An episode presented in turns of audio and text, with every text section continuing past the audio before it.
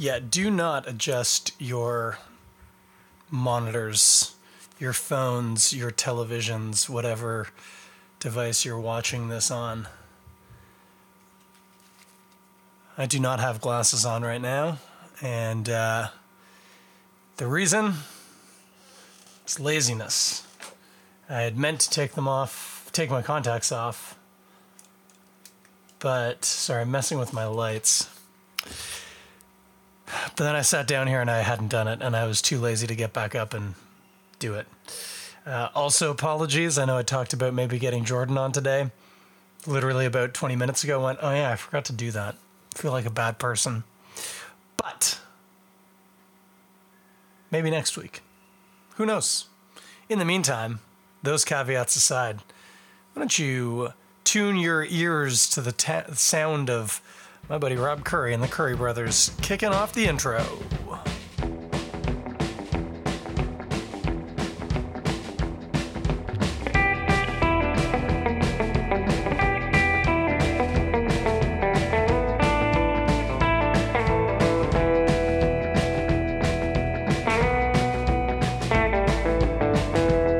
Yes, indeed.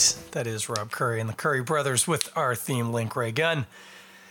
As I always say, link will be in the description for that one. Pick up that record. It is real good. Real good. Uh, one last apology before we get started, which is I am tired tonight. And uh, so I don't know how long this one's going to go. We'll see. I got a beer I really want to drink. It's this one. It's an Octopus Wants to Fight IPA. Is this just something I had in my fridge? Yes. Is it something I've done on the podcast before? I'm pretty sure. Am I going to do it again tonight and not care? Absolutely. For one, it's good to revisit beers intellectually. I drink this beer all the time, but to actually stop and sit down and spend a bit of time with it, I haven't done that in a while. So that'll be exciting. And then also, I was listening to some stuff today and it got me thinking about IPAs a bit. And so I wanted to have an IPA and talk about it. So ah, that's the stuff. Get ready, kids at home. This glass, questionably clean. Had water out of it with my dinner, which was fish sticks, which was super yummy. I'm actually still kind of hungry. I've been trying to do intermittent fasting and not eating after 9 p.m. Give myself 10 hours, but that's not going to happen tonight. I got a bag of Takis I want to eat. So, anyway, I'll seem to be admitting to a lot of stuff tonight. You guys are my sounding board, I guess. Hey, look at this. Yeah, that's a Guinness glass. Not even as dirty as I thought it was going to be. Octopus wants to fight IPA. That is hazy. That is not quite orange juice hazy, but it is basically opaque. Down near the bottom, you get a bit of light coming through. You can almost see through the bottom. Almost, but not quite. Nice bit of white foamy head. Already, the tropical aromas are just wafting around my face. It's delightful. Hmm, that one's got a really orangey pop to it. Yeah, big time. Yeah, yeah, orange juice. Bit of peel maybe, but like juicy orange. And probably some pineapple. It's very tropical, is what it comes down to. I was also going to point out there might be a touch of peach in there, mango. Yeah. Mmm. It smells so good, I got to drink it.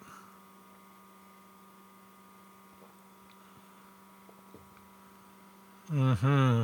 Mm. Hmm. Like I said, I haven't actually thought about this one too much recently. And you know what? Well, I already knew I like it. There's no doubt about that. But I really like it. Um, yeah, on the palate, you get almost a little bit of evergreen off of it. It becomes more bitterness driven, which it's a hop forward beer, but comparing that to like a New England style that's so aromatic and doesn't have a lot of actual physical bitterness to it, this one still does. It's not crazy bitter. It's not like I don't even think it would kind of clock into the West Coast range, but it's more bitter than like your typical New England IPA, which I don't think it is. I think they just call it just an IPA. I don't think they refer to it as New England style. A lot of the flavor and aroma components that you would expect in a New England are also here, but they're driven by a more bitter uh, hop presence, uh, which I find delightful. As I say, a little uh, resinous and piney. Then you still get that orange, but now it is getting like more orange peel um, so that it's there's quite a bit of, of, of dry bitterness to it, and, and, again, sort of resiny or almost it's not sticky in in uh, mouthfeel, but it's getting into that sticky kind of hop range in, in the taste.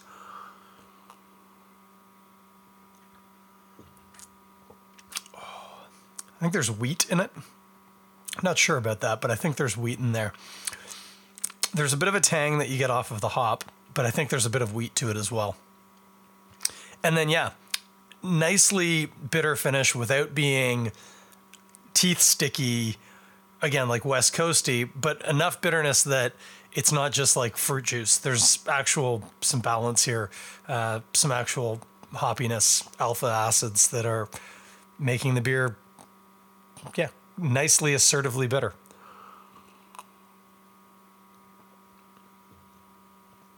Oh, that's nice. I haven't read the can. There's a silly thing on the can. Yeah, and also, uh, it's all made up. They say that they made it with eight varieties of hops and eight types of malt, targeting 88 IBU and 8.8%. Uh, none of that's accurate. It's not 88 IBU. It's not 8.8% maybe there's eight varieties of hops and malt in there, but I doubt it. There's probably two or three types of malt and maybe four or five varieties of hop. I could be wrong, but I don't think I am. I think this is pretty solidly a uh, a New World Citra mosaic driven beer. There's probably Simcoe in there. It's probably where that pine's coming from. Hmm and peach. It could be Galaxy actually. Galaxy will kick peach and orange sometimes. Could be both. Maybe if they did use eight. Maybe they used a bittering hop too, because there's definitely some bitterness to this. It's not all late edition. It's quite nice. What a nice beer. We don't need to get specific with food with this. It's going to be what you would expect. Um, because of the bitterness, this is going to manage to keep up a little bit more with something on the spicier side of things. So you know, you do you. Some nice fish tacos, especially if you have a slaw that's got like something tropical in it, like mango or pineapple. That'd be nice. Be real good. I would do that. That's what I would do. I have fish sticks on the brain though, so it could be related. Oh, that is nice. Nice creamy mouthfeel without being like too velvety. But all of that, even as I'm saying it, is reminding me uh, I finally got around to. It's funny. I don't always listen to podcasts in uh, the proper order if they're not episodic. And uh, so today I listened to uh, the Beer and Bullshit interview with Matt Tweedy. I haven't even finished it actually. I only got about halfway through before I got home. But uh, he was talking about uh, like hazy IPAs, and he brought up the good point, which is that like in the world of uh, well-made IPAs, those are all basically the same. They're they're actually kind of becoming like the equivalent of like the macro lager in the craft scene, in that like if you make it badly, that's another story. Then there will be some differences, but well executed ones all more or less have the same flavor profile. They have the same mouthfeel you know they they're they're not identical like you could certainly probably tell them apart in a blind tasting but you could tell them apart in the way that like there are slight differences but that in general they're they're basically the same beer um, which to be fair actually with ipas was also true of west coast ipas um, there wasn't a lot of nuance between different examples of those back in the day. And I think kind of what it comes down to is like IPAs end up being like a, like a platonic ideal. and so somebody makes like say heady topper and then it's not that everyone's just cloning that. The the ideal has changed but it's changed progressively in a in a corporate kind of way. Not like a corporate business but like a together a communal would have been a better word there kind of way.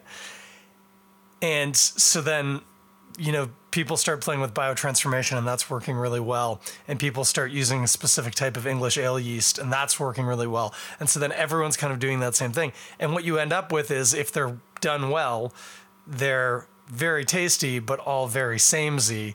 And it's very rare that you find a really high quality example of the style that's also unique that that kind of stands out in the crowd.